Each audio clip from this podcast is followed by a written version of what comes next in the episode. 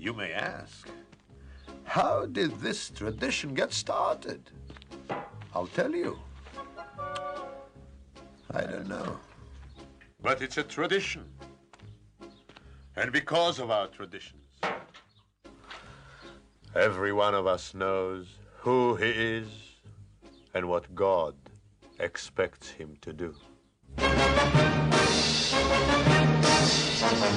Day and night must scramble for a living, feed a wife and children, send his daily quest, and who has the right? Hello, everyone, and welcome to Let's Talk Torah. I am Rabbi Tzvi Jacobson with the Radio Media, and we'll spend the next hour talking Torah, learning stuff, and having fun while we learn. Um, if you'd like to contact the show, you can call us at 844 999 9249. That's 844 999 9249. Or you can email us at Let's Talk Torah, no apostrophes, Let's Talk Torah at gmail.com. I hope you're enjoying the weather. I know I got some messages that some parts of the country are enjoying snow. We are not. Snow is exactly where I like it on my grass, in my backyard, and the streets are pretty clean. And the temperature's close to 40. Can't complain about that unless you live where the temperatures are twice that. And today we will be going international again. We have a special guest after the first segment, all the way from Israel, a, uh, a an artist, an illustrator. Uh, her name is Dina Ackerman. We're going to talk about her passion, about her artwork. You are going to love listening to this amazing artist. Of course, we got to get into a lot of stuff packed. Torah portion this week. Uh, we got to talk about the golden calf. We got to talk how the Jewish people fell so far, so fast. How could a golden calf, how could an idol even happen 40 days after God revealed himself um, with the Ten Commandments? We got to get into all this stuff. Before we get into that stuff, um, it is crowded here today. We have a lot of people.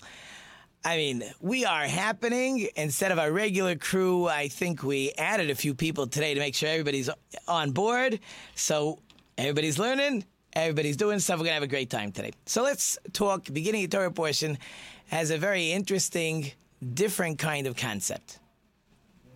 And that is the idea of counting. Census, people know about census. Every country takes a, cent- a census, every army takes a census.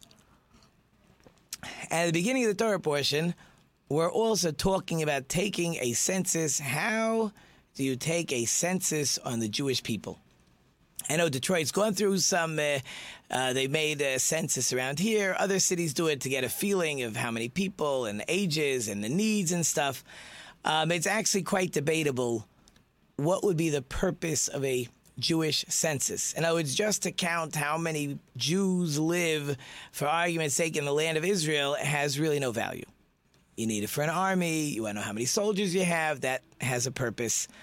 Um, even when we take a census, by the way, we're not really counting women and children, anyways, because, anyways, the main focus of the census is to have a feeling for the size of your army. We find King Saul did that. But there's a, another part of the puzzle, and that is that you cannot count heads. That means I don't walk into a house and I say, okay, there one, two, three, four, five, six. Okay, great. Write down six in this house. Go to the next house. You guys stand in line over here. You guys stand in formation over there. Okay, 10 deep, 10 wide, 100. Okay, next box. We don't do that. Um, we count using objects. You can use anything. Um, King Saul used uh, stones. Somebody else used uh, sheep. In the temple, we find they used actually the liver of sacrifices to have a feeling for how many sacrifices. But in the Torah, it talks about using a coin. And we'll talk about what the purpose of that coin was, what they did with the coins when it was collected. But there was a head tax. And the, in the Torah, the head tax is a half shekel. Not to be confused with a modern day shekel, but technically it's probably the same value. As whatever the main coin would be in the time of the of the when the Jew, Jewish people in the desert, it was a shekel. Throughout history, it became different coins. Um, we even give as a remembrance um, next month before the holiday of Purim, which is coming. Can't wait. Um, there's a custom that people give, again, a half coin, actually three half coins, uh, per male adult. Again, this is not to say anything uh, uh, chauvinistic. This is just a law in an army and who counts. Now, actually, with my son, I happen to be studying. You want to give, you could give. Ladies want to give, go right ahead. Parents want to give for younger children, be my guest. It's allowed, we accept it, nobody cares. Um, but the command is only for the people who would be in the army. And that is men from 20 and either 20 to 60 or 20 and up. That's the ones who would give it. But it's it's interesting. Instead of saying give a dollar coin, we're saying give a, a half a dollar coin. So the question is like, why half? Like, we're not talking about a lot of money here, right? So whatever that low coin is, it's it's minimal value. This is the tax. I mean, come on, everybody's getting their tax stuff ready. My accountant has all my tax stuff. I can't wait till I see what he has to say about my taxes this year. I'm waiting.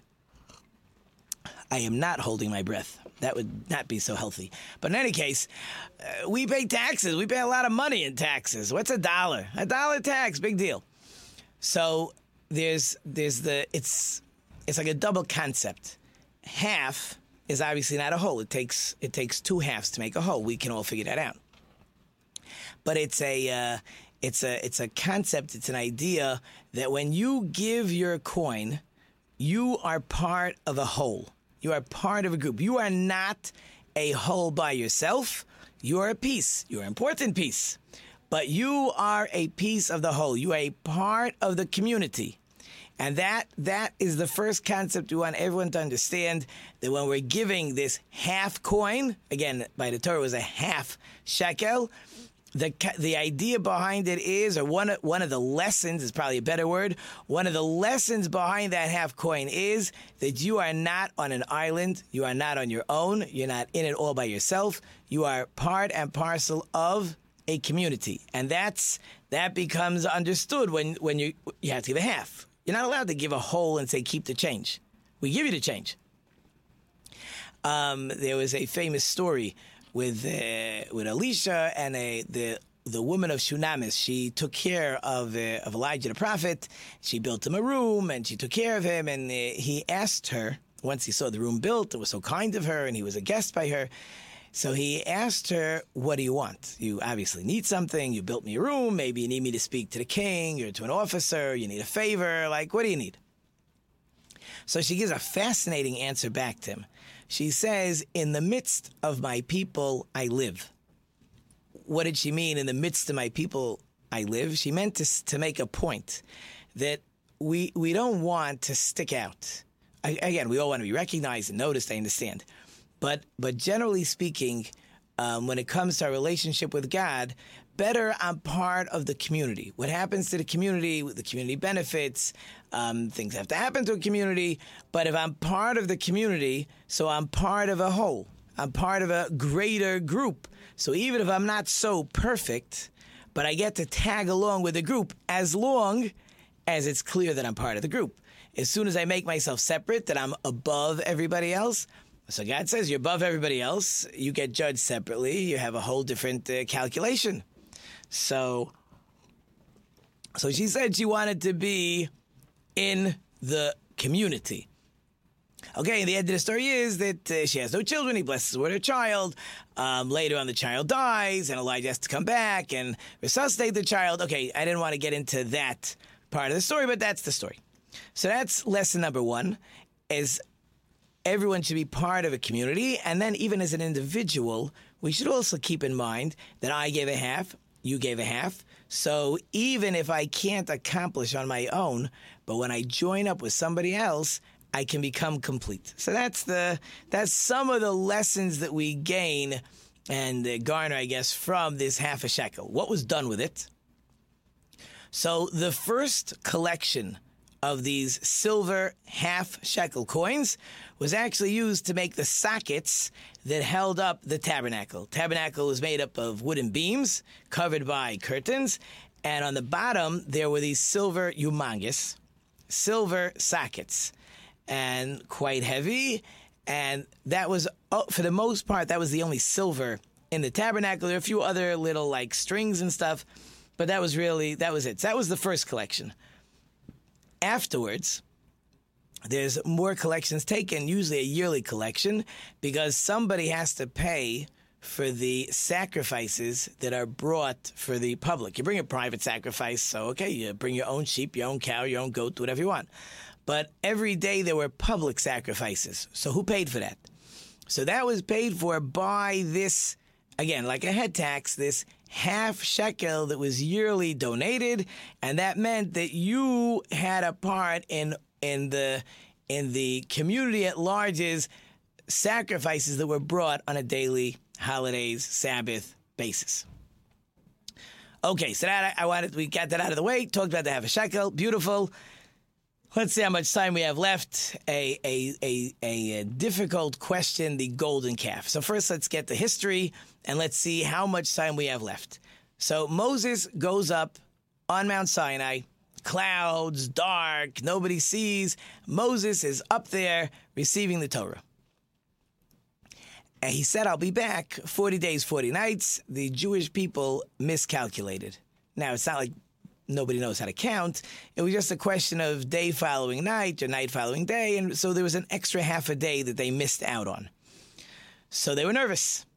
So they went to Moses' nephew. His name was Hur. And they said to him, Moses is obviously dead.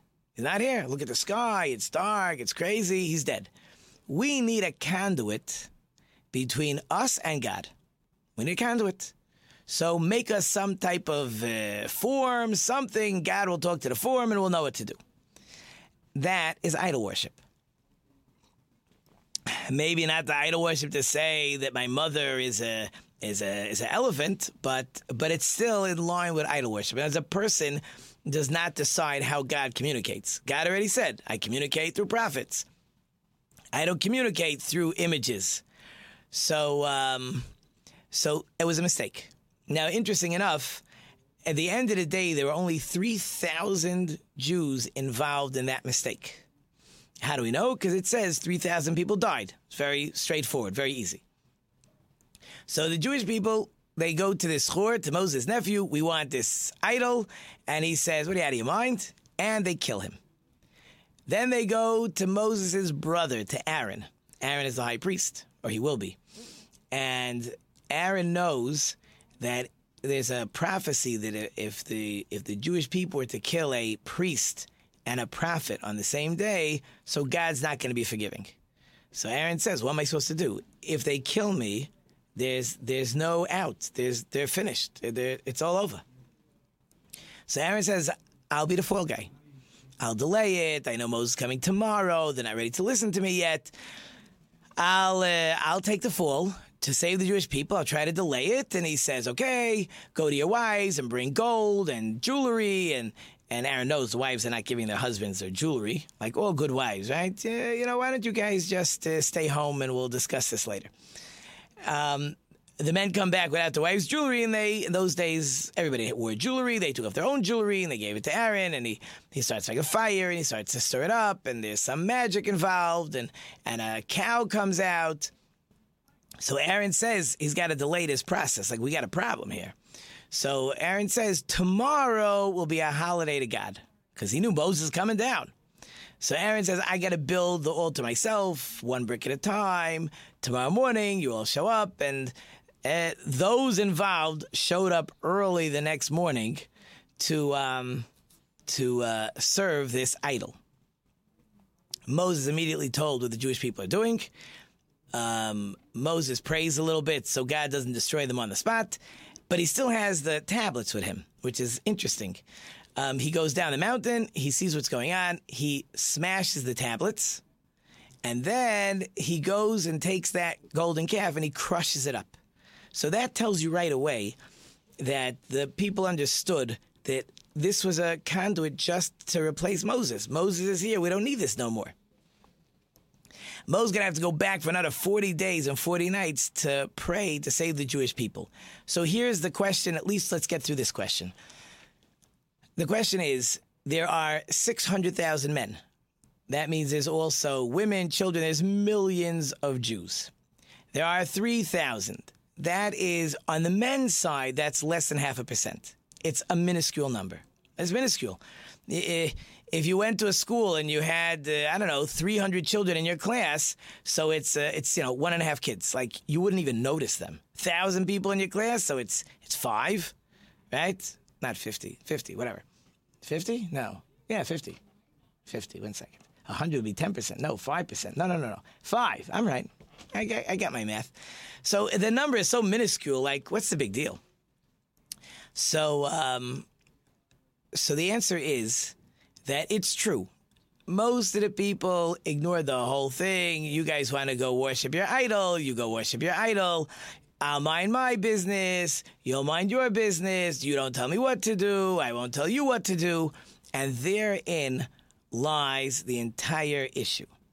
And that is you don't get to say, mind your own business. I mean, think about it for a second. Uh, we had a story about it last week with our friends uh, from from Israel. They would, I, I think they told us the story. Um, they were talking about how there was a kid on a train and he's running one way, he's going the other way, and a and a lady stuck out her hand and took the child and said, "Go to your mother." You, you don't get to ignore people, children, if they're doing something wrong.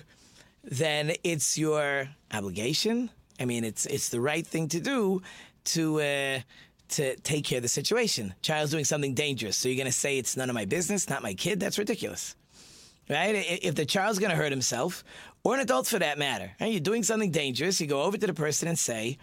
Are you okay? What are you doing? You realize this is dangerous. Something like nowadays, you walk down the street, you're so afraid to like even give somebody eye contact because who knows what they're going to do back.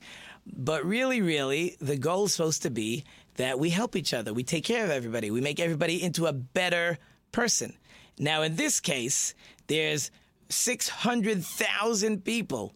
They could say, What are you guys doing? Right? That 3,000 people are not starting up with 600,000 people. So the Jewish nation could have quashed the whole thing right away if they would have cared about what their friend was doing and not say, it's none of my business, it has nothing to do with me, I'm not going to worry about it. You know, it's that attitude is a terrible attitude to allow somebody to do something wrong when you could put a stop to it. That attitude is, it's just not an appropriate attitude. That's not how we act with each other, not with friends, um, not even people we don't know. Somebody's in a situation you take care of everybody. It's a responsibility, and that's one of the lessons. But I see my time is up for the first break. When we come back, we are going to be joined by Dina Ackerman. You are going to love her artwork. You're going to love her even more. So hang through the break, and when we come back, we'll be joined by Dina Ackerman. I'm Rabbi Tzuyon. Let's talk Torah, and we'll be right back. At Murray's Parts City, we're known for offering customer service you won't get in any chain store or online. But don't take it from me, just listen to what our customers have to say. The employees at Murray's are knowledgeable, courteous. They make you feel like you're at home. Pick up a can of Seafoam fuel system treatment for only $6.99 or a 5 quart container of Mobil 1 motor oil for just $28.95. Murray's Parts City and Pontiac Trail at Maple Road in Walled Lake. We've got the parts you need when you need them. I'll tell you what happened. G'day, Morty. I got the Szechuan sauce. We're at C2E2 with the legendary Chris Claremont. Greetings, my fellow geeks. My name is Jordan Trevilian, and this is Get It to the Geeks. We are here with David Yost, the original blue Power Ranger. Nobody promised you when you bought the thing on PS4 that you could play it on Switch. But your, your excuse is garbage. I'm gonna pull out my crossbow. All right, sweet chainmail armor. Let's see what you got.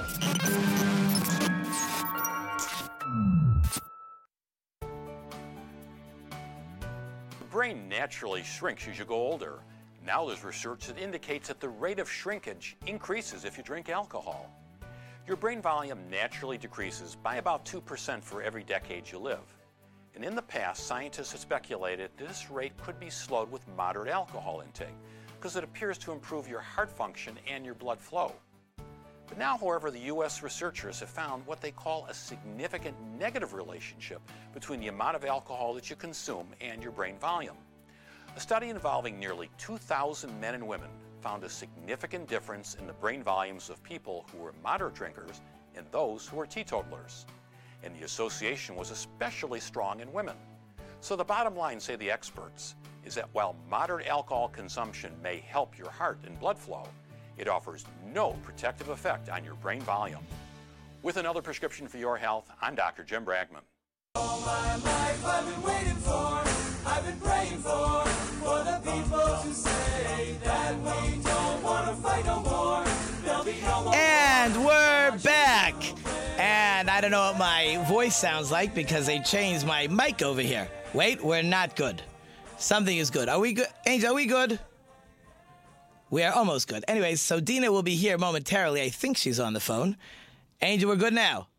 We are good. We are joined by Dina Ackerman, illustrator, artist, mother, teacher. Dina, how are you today? Hi, thank you. I am so excited to be here. Thanks for having me. We are so excited to have you. But, you know, the first thing that came to mind when I looked at the list illustrator, artist, teacher, I know someone else who interviewed you put mother at the end. If I would show my wife the list and she would see mother last, it would not go over well. So that's just a. Uh... So before we start, who is Dina Ackerman? Oh, oh goodness, I don't know. I so I guess I'm a mother first. I have five kids, uh, age three to thirteen, and I live in Israel. Originally from Los Angeles. I work as a fine artist and illustrator, and um, that's me in a nutshell. Cool. That gives us a great start. So now the next question is, as a mother, now that I already told you that, I mean, hopefully everybody understands um, that a mother is a full time job on its own. Um, what are the struggles to take care of your kids and produce artwork? Like, how do you how do you juggle that? Or you may not sleep. I have no Oh. idea. Yeah, well, just jump right into the big question. um, yeah, I don't sleep um, as much as I, I would like to, but um, but I, I think you like you know something's got to give. So sometimes it's sleep, sometimes it's you know the dishes or whatever. Good. but Something uh, should give. I try to what. Something has to give as long as you allow something to give.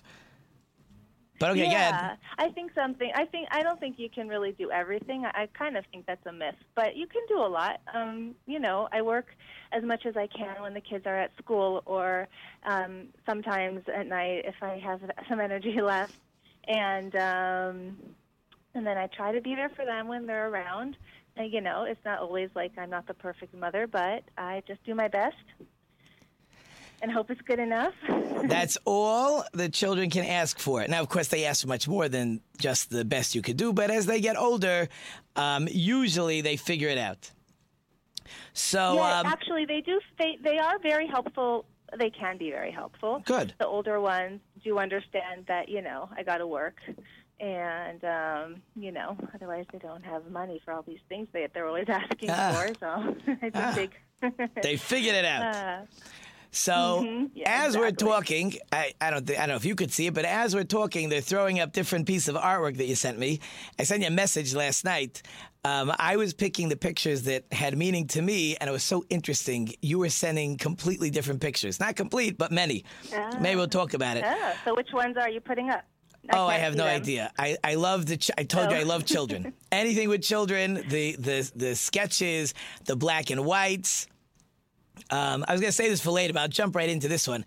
If Kelsey has that ship picture, can you put that up for a second? So I, I you have a black and white drawing of that ship at sea, and there's a storm, and there's a guy. It should be uh, on the screen now. So let me tell you a story, and I think you'll appreciate it, and I would like your your take on it. So as you as you know, I teach third grade boys. So, like all teachers, uh, there's always some students that want to be coloring or drawing during class. This boy, if there's a pencil in his hand, he's drawing, whether it's on his desk, on a piece of paper. And uh, he'll always ask me to draw. Sometimes he won't ask me to draw. And uh, some teachers, when they see a child draw in class, they go, they crumple up the paper, they throw it out. So I never do that. I say, please put it away. What can you do with it? Uh, but he's forever drawing. So here's what I did with him today. Um, and it was like a break, so he was allowed to draw, and he's drawing a picture of a boat. So I said, I said, Gedalia, let me show you this. I pull out my phone, and the class wanted to see, but they had work to do. I said, look at his picture. I showed him the picture of the boat. uh, you- of your picture, and I said, you know, you're a, you're a very good artist. You have a lot of talent. You're going to be able to figure it out. This, I just want you to know that uh, there's a, a lady I met, and she she started like you, just drawing, and uh, but one day you get some lessons, you practice, you could be a fantastic artist. That is what I Aw. used your picture today for. Oh, that's so nice. That makes me very happy. Thank you. Because w- how did you learn to draw as a child? So, like, just like that. But you didn't just you didn't just uh, draw like that and then become. Did we lose something, Dina? You still there? Did we lose Dina? We did not lose Dina. Then why can't I hear her? Testing, testing. The light is flashing. we We do not hear Yeah, Dina. shit. Oh, there you are. Dina, I hear you now. Hello. Should we say to call back? I don't know. Hello? Yes, Dina, I have you now. Are Am you I- there? okay. The- We lost you. Sorry. You good? Okay, well, now we're good. I don't know what happened, but now we're all back. Oh, okay. Okay, so I was asking Okay, you good. just just talk about how you learned to draw as a child. Um, if you went to school, what happened? Um, so, um, for, well, I, I'm kind of wondering about this kid who's always drawing in class because um, I don't. I guess it, maybe it's different for everybody, but I was a good student and I did really well in school. But I was still always drawing on my notes, and I don't really remember any teachers making any comments, or maybe I just hid it from them and I was in the back of the room and they Huh. didn't notice. But um, I think maybe if he's able to focus um, on doodling and and you know whatever you're teaching at the same time, you, you know he might consider just uh, letting him do it now and then. But Yeah, you know, it's, it's interesting. thought- He is he is a weak student. Actually, he has there's different Ah, he has different situations uh, that makes. I don't want to say learning disabilities. Focusing is very hard for him. He tries hard. He's a boy that's that's actually not a he. At the beginning of the year, he was not pleasant. He was always angry. So I've worked very hard with Ah. him that he should become happy, and I know that drawing makes him happy. And actually, when I speak to his parents, conference is coming up, I'm going to mention to them that it's worth their while to give him drawing lessons because he Yeah. he does have some talent, and even if he doesn't have talent, but he should be able to do something that makes him happy. And I imagine a drawing made you very happy. yeah, absolutely. Okay, that's a wonderful idea. Yeah. I think you sound like you're doing a great job with him. So, Thank you. yeah, Shaka. Yes. Somebody wrote something about artists and other people. We're very sensitive to um, to criticism. We like when people tell us uh, to tell us what we're doing and what works, what doesn't work. So, what kind of Yeah, of artwork do you like? What, what's what, what when you think of drawing? What what do you like to draw? I know what I like to see, but what do you like to draw? I love drawing people. That's my favorite thing. So when I'm illustrating, I can obviously, as usually, has to do with people um, or children's books. So um, that's one thing that I really love. And then I I also have a passion for fine art, which is you know just more paint painting. And in when I'm doing that, I also gravitate toward doing portraits because that's just that's what I love to do. So, so just uh, you don't have to us through the whole thing. I'm just like curious when you're when you have an idea to illustrate just one picture. I don't know. There's different pictures coming up on the screen. There's all kinds of illustrations of children. I know on my LinkedIn I put up that girl with the flowers uh, that I just I love that picture. How long does that picture you. take to create? So that one is actually a larger size painting, and and the, the funny thing is I don't usually work that large because usually I'm working on illustrations, and they're you know a regular size paper usually, or smaller, half a size, um, depending what the project is. And this one I entered into a competition, a, uh, a watercolor competition, and they it had to be a certain minimum size, so I had to go larger than I'm used to.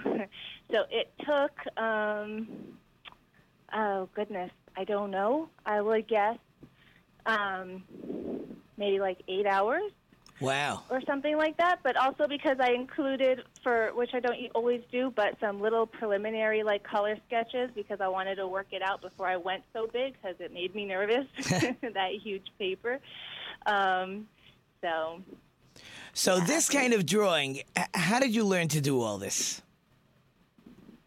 Um, so I think the main thing is really um, practice, but I also tended to copy things a lot. Like I would copy illustrations that I liked from books, and I would I was always reading, and I loved illustrated books, so I was always studying the pictures in the book. So I think it's a combination of of of drawing, just drawing all the time, and observing, especially if you want to be good at drawing people. So observing people, and also um, absorbing as much of other people's artwork as you can, like um, you know any kind of museums or, or art magazines or other people's artwork that kids can look at. You know, depending on people's sensitivity, obviously. You know, Right? but um, I think it's really super important to be able to see other artists, great artists' work. And so what you see their work, and it gives you it gives you an idea, it gives you a skill. It, it, you you learn how to put well, feeling. it gives you first of all like a goal to reach because I think there are some artists who are like maybe complacent about their work and it may not be so great, but they think it's they, they think it's pretty good and they're very happy with it and they're not growing. Um, and I think part of it is maybe because they're just not looking around at what's there or they're not able to see the difference in, in their work and in, you know, really great artist work. So, I mean, I'm always looking at other people's work, so I know I have a long way to go. and there's a lot of things I would like to still work on. So I think that's important. Oh, amazing. Now, we're going to have a break coming up in about 30 seconds. I hope you'll hold through the break uh, because really what I want to get into is when I see your pictures, the emotions, the feelings, they jump off the paper. I want to talk about that. And I really want to get into um, the power that an artist has to convey a feeling, to convey a message. And here comes my music. So you're listening Wonderful. to Dena Ackerman, artist, illustrator, mother, teacher, and all kinds of good stuff. You're listening to Rabbi Tzvi on New Radio Media. And hold through the break. We're going to continue with Dena Ackerman as soon as we get back. Detroit. It's the home of some of the world's most talented artists. It's where techno and Motown were born. It's a city where you can experience raw, untamed rock and roll. I'm Ben Rose, and I'm inviting you to join me weekday afternoons from 4 to 5 for the Motor City Juke Joint. I'll have interviews with musicians, info on what's going on around town, and a playlist curated by me just for you. It's all right here on newradiomedia.com. It's all about you, and that's the way we like it. Where you're going. What you do to stay fit. What you're eating. What you're thinking. and how you're feeling. Join the conversation at newradiomedia.com's Lifestyles channel. Stream the life you want to live.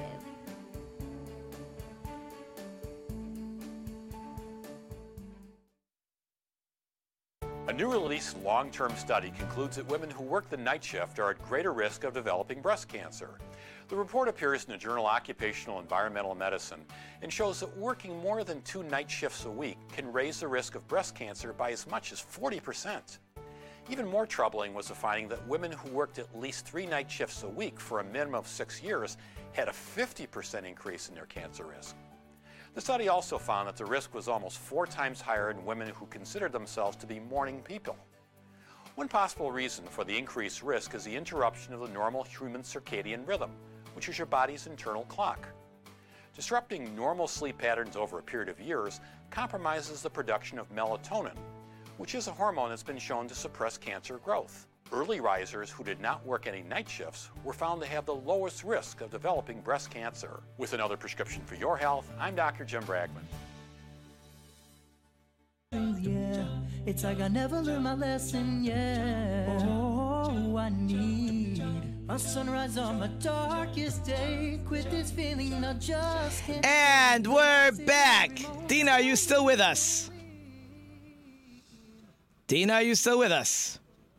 I'm here. Excellent. Okay, now I got to get into the to to the meat of why at least I try to appreciate art. I need people to explain it to me. But uh, the first things first, like when you draw, so the the pictures come to life. There's that picture of that older woman that that I know you wrote about that you drew. I can't remember she was a Holocaust survivor or not, but there's feeling coming out of that picture. Your pictures have feeling. Um, artists, I, I do believe artists really have a have a power. They can they can they can show us their emotions. So this is probably the harder question, but um, how do you do that? Like, eh, I draw stick figures, as you probably saw. So how do you get your emotion and your feelings into that picture? Dena, did I lose you again? Dena, did I lose you again? And that was such a good question. Hello? Oh, we're there. And now we can hear. I don't know what's happening. Did you hear the question? Yeah, I did. I heard the question. Yeah, sorry we didn't hear you.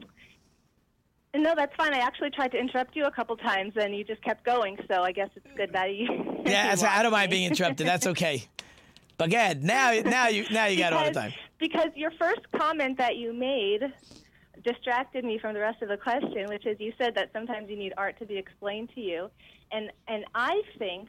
Well, first of all, you say that you know when you look at some of my work, you feel an emotional like reaction, which is I think that you don't need it to be explained to you, which is I think what art should really be. So um, this is maybe controversial, but I think if art needs to be explained to you, that it's not really accomplishing what it is supposed to be doing. So that's one thing. Oh, good. Um, so I don't feel bad when I don't understand yeah. some people's art. Yes, and I will rephrase. Yeah, no, Your art is very clear. I, I get it. Okay, but go ahead. Yeah. So people will will definitely disagree with me, um, but um, I- and I don't think I think you know even an abstract art can can convey an emotion, you know, or at least you'll look at it and you'll appreciate something about it. But if you're not feeling anything, then um, you know it may not have be a successful piece of artwork. So anyway. um, to answer your question, uh, how do, how do you put uh, emotion into an artwork? Um, so there's a there's a bit of technical skill, and then there's a bit of uh, I don't know, maybe like an intuition that goes into it. So you do have to be kind of able to to draw and paint well enough to con, you know convey something, especially if you're doing realism. Um, so that has to do with you know your line work and your use of color. Um, colors can evoke emotions. There's cool colors and warm colors. You know, obviously, the way you um, arrange your your dark areas and your light areas and what the eye focuses on. So that's kind of all tech, sort of technical stuff. Um, the way it's composed. Um, I, I always mention this course that I took because it was so powerful. Um, it uh, called there's a, an online school called the Academy of Composition, and um, they have a course on just how to read artwork and how the master artists throughout time um, compose their artwork in order to tell a story, and it's just fascinating. So um, I learned a lot from that. And then um, I think it's being able to um, stop me if I'm rambling on too much. No, Um, I, I like to learn stuff. Trust me, I'm good learning. But go ahead. Okay. um, I think y- you. I have it like a scene in my head. Let's say. Um, I give an example of, of one of my students' work. I teach an illustration class, and she was doing um, an illustration. It was supposed to convey the feeling of rachamim, which means like compassion. And she was using a story about um, uh, somebody who um, was doing something, whatever, was supposed to be conveying compassion, and there was somebody else looking on at the scene. And the way she had composed it, she had the focus on this person watching the scene and this woman's expression as opposed to the person who was actually supposed to be in the focus. And it just had to do with the way one character was framed in a doorway, so she stood out more, and the other one was lower down and whatever. So that's a lot of that's like a technical point that people often miss. That like when you look your first look at the picture, like you have to be able to pick up on exactly what the artist is trying to say, um, and not get distracted by other people or other images in the in the composition. Um, and then I think that being good at, uh, I don't know, doing faces, if you're doing illustration or portraits, really have being able to capture a certain expression, um, and being able to think about um, just what experiences will will like evoke an emotion in somebody else. There's certain things that we all kind of feel the same way about, you know. Uh, so I get the picture that uh, people could teach me all day long to be an artist, and they would probably not be very successful. But um, you know, we talked on the phone, so we talk about art is powerful, and we're trying to convey a message. And people people have visions, they have recollections. I, you know, I like to read books without pictures. I know you like the pictures. The kids in class love pictures because when there's a picture, someone has told them their idea of what's going on. While if I read a story with no pictures, then my mind can imagine whatever I want. But once the picture is there, I'm stuck.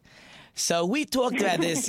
you know, like one of the holidays is coming up. Uh, Purim is coming up. Uh, most people are familiar. Yes. There's the righteous, there's Mordechai, and there's the Queen Esther, and then there's the wicked Haman and the the evil uh, Queen Vashti. And when people draw pictures, you make the, the evil person look evil and you make the righteous person look righteous. So you told me if you were going to draw that story, you had your own idea of conveying. Just remind me what it was because it was interesting. Uh, yeah, because I thought that like the the villain of the story, Haman, that he's usually drawn as like this weaselly man with this pointy beard and these shifty eyes, and like you know, and and uh, who said that's what he looked like? I mean, he was a powerful, compelling figure, and people were you know hanging on to his every word, and he was the advisor to the king. So I mean, he could have been this like you know Tall, dark, handsome man, guy, been- politician. I don't know. Yeah, I mean, he could have been some good looking, you know, powerful looking politician. Yeah, so who knows? But, like, um, I thought it would be interesting to make him not the villain because sometimes people don't always look the part that they're supposed to play. So who knows? And that would be how you would portray it. So, in, in other words, so do you, no, I have yet to to. you didn't take on that uh, that that one yet, because I know you have a bunch of illustrations. I would love to, maybe one day. Cool. I mean, you know, look, they, they charge a lot of money for those Megillas. Do artwork on the side with pictures, even in the uh, in in the printed ones. Uh, people go for those things. Even Haggadahs. It's true. There's all the yeah, old ones. everyone needs new Megillas now and then. and Haggadah time and pictures. It would be like, eh, which I tell you, it, like you're coming from Jerusalem, so there are certain uh, there's certain groups there that don't like don't appreciate sports, and therefore the picture of the wicked son in the Haggadah is somebody playing ball. I don't know if you've ever seen those before. Yeah, right. Again, every They culture, so every group, hey, where they're coming from, but but that is the power of a picture. In other words, you have the ability to go ahead and decide what you want me to experience. Right? Do you ever do you ever imagine that when you're drawing a picture, i i when you're illustrating a book, and, and your illustrations are fantastic. So you're illustrating a book, and you now have a decision when you illustrate um, how you're going to convey the the whoever they are, the good children, the children that are troublemakers, the children that are that are behaving, the children that are being picked on, however you're going to illustrate. So you're the power that decides what I'm going to see. Hmm. Interesting. Yeah. Um, well, I also usually have like an editor or somebody who is overseeing everything. So um, I, I, I do got to you know get approval from somebody else, and uh, now and then you know they'll they'll nix my ideas. But um, I'm trying to think if I've ever done any kids who are troublemakers and or being naughty.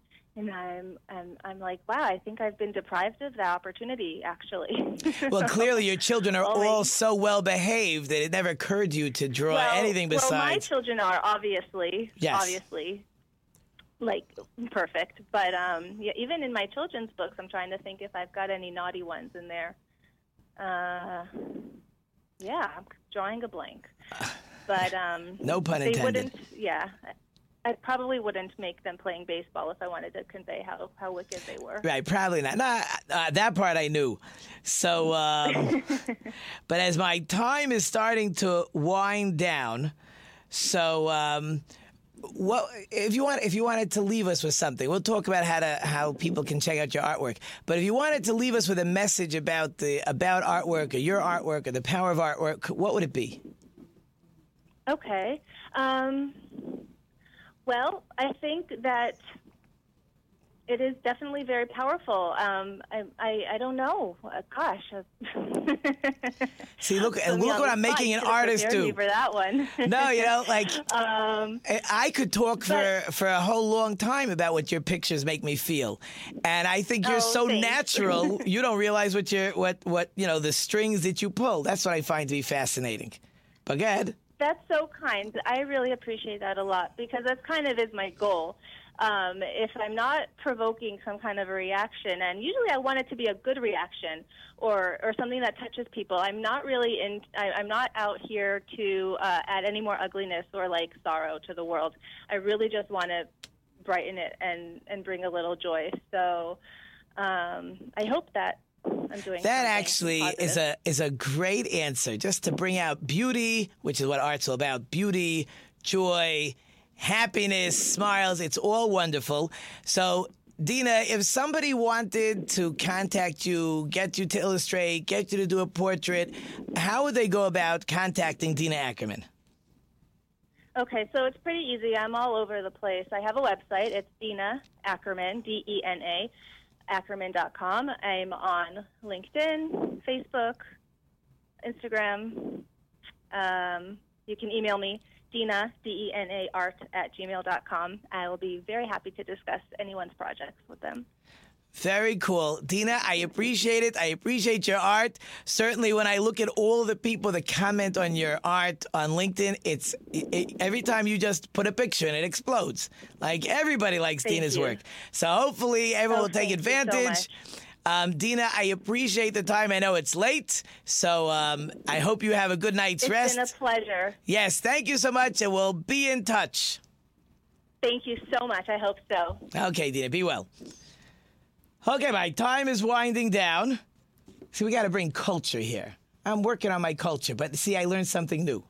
It is now okay when somebody puts blobs on the paper and they ask me to guess what I'm feeling or what it is, that I don't have to care. I can look at pictures I like of people, of children, of places, of animals, stuff that's fun and light and bright. So I am very happy.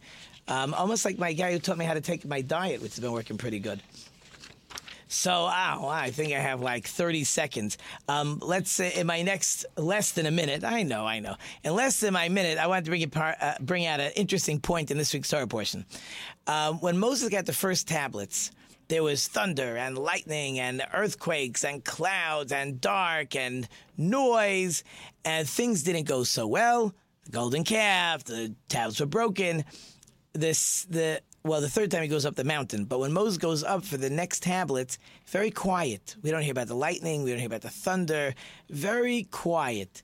And it's really a very good lesson for people to think about. When you do things in a loud way to tell the world who and what you are uh, doesn't always go so well. We do things quietly, there's a lot of blessing in doing things quietly. And here comes my music. So we're getting ready for our last couple of minutes. Time is flying. When we come back, we'll be joined by Yonason Goldson of Ethical Imperatives. I am Rabbi Tzvi on New Radio Media. Hold through the break, and we'll be right back.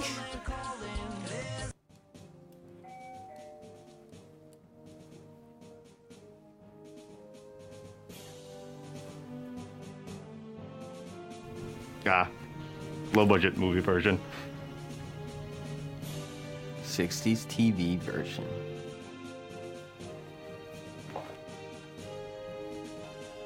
Early 2000s high school pseudo adaptation that eventually grows into the geek we all know and love version here.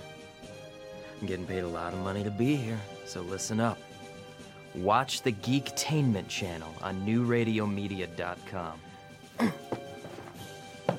it's geek approved.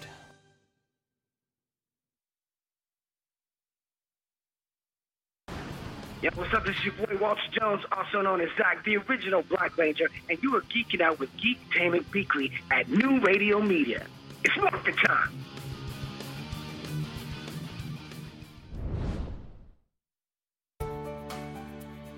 A gelling agent used in making jams and jelly may have anti-cancer properties.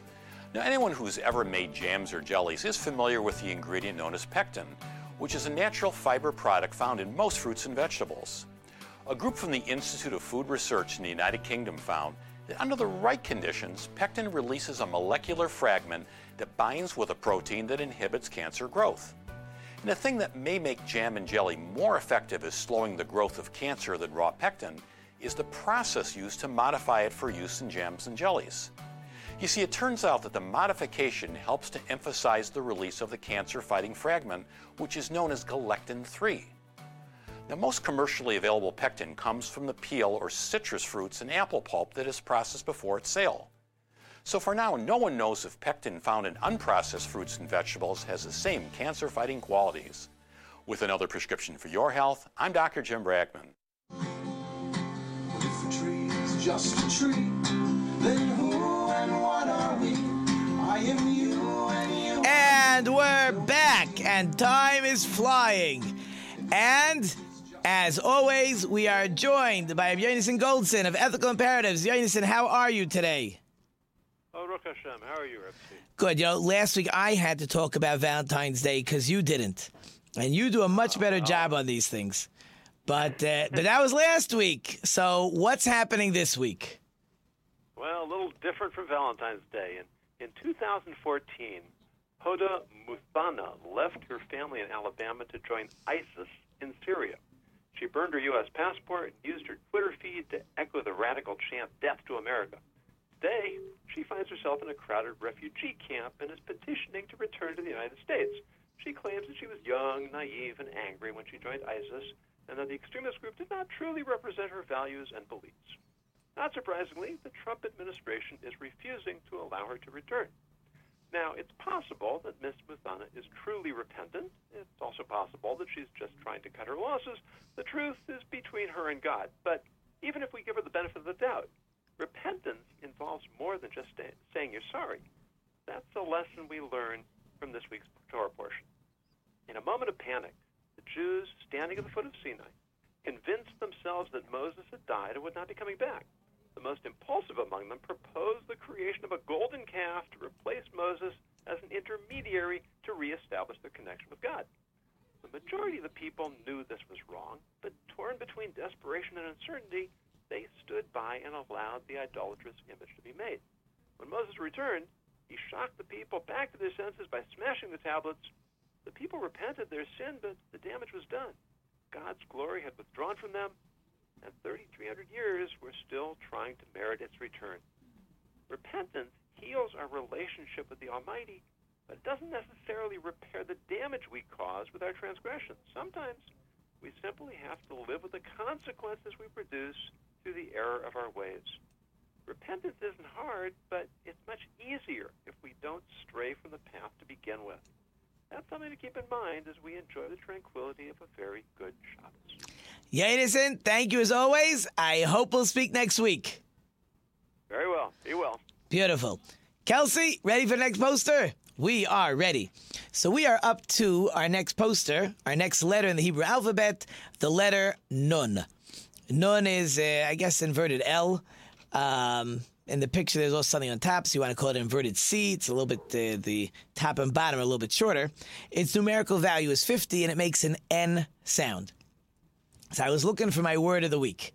Um, I guess I cheated. It's not a Hebrew word, I don't think. It's really a Yiddish word, but almost everybody knows this word. You have a grandmother, you know this word. The word is nachas. Now, I'm probably looking around. No, no, no, no reactions. You guys have a lot of culture we have to teach you, all of you. Nachas, actually, I have a long sentence. It is an individual pleasure derived from someone else's success. That's why I say grandmothers, right? Children give parents, grandparents nachas. As you'll do something good, and your parents or grandparents will feel good uh, because of what you, their child, grandchild, are doing. It's really a great word and uh, a good word to, to use once in a while when somebody's doing something you appreciate. Uh, You probably won't use it right, but that's okay. So, um, so I was at a funeral this week uh, by a, na- a man of the name of Manny Middleman. Manny Middleman was a Holocaust survivor. Um, he passed away this week. I believe it was 94. Um, he was one of those unusual individuals that actually survived like five years in Auschwitz. He was one of the early ones in the concentration camp, and miraculously, he survived all those years. And he had an amazing custom. By every wedding, now I can't say his children, I don't know his children, at least their weddings, but by a grandchild's wedding or a great grandchild's wedding, he would speak under the canopy, um, usually right after the ceremony, right after, right before, I don't remember. Um, I saw it twice. And he would get up there and give a whole speech. And he would talk about how when he was in the concentration camp, you didn't even know if you were going to live through the day. Nobody started dreaming about what's going to be with my grandchild's wedding um, while you're in a concentration camp. So he said, I was in the concentration camps. I never imagined that I would stand under the wedding canopy with a grandchild, with a great grandchild. And he would use that as an expression, number one, expression of gratitude, an expression of thanks to God for what God allowed him to see and appreciate, and that's that Jewish word nachas, to get wonderful, amazing nachas from children and from grandchildren. And I think he also used it as his way of saying that the Nazis tried to go ahead and destroy the Jewish people, and here he is by weddings of children and grandchildren, and uh, and at the end of the day, he's standing tall and he wins. Just a, a fantastic story, a fantastic lesson from really a very, very special man. Um, they said one other line by his funeral. They said a lot of lines by his funeral. This one's a quick one. Uh, there's somebody in the concentration camp that said, I'm happy to be in Auschwitz. So they said, How could you say you're happy to be in Auschwitz? That's ridiculous. So the guy said, Where I'm going to be, God put me. I'm going to be here no matter what I want to do. So now I have a choice. Will I be happy or will I be angry? You're by the airport and they tell you the flight's delayed by two hours. You're stuck. So either you can be miserable or be happy. And he always chose to be happy. It's the way he lived his life. Really a tremendous lesson, a loss for us for those who never met him which I say you're lost. But my time is running out. Lots of thank yous today. Thank you to our wonderful sponsor listeners. You know, I couldn't do without you. Thank you to my wonderful production team. We have a lot of people here today Tony, Kelsey, Zach, Angel, Cole, Alana. I got everybody. Yes, I did. I got everybody. And the fingers and thanks. So I hope I've left you with some food for thought. Until next week, I am Rabbi Tzvi Jacobson. You've been listening to Let's Talk Torah New Radio Media. And until next week, don't forget to think about it.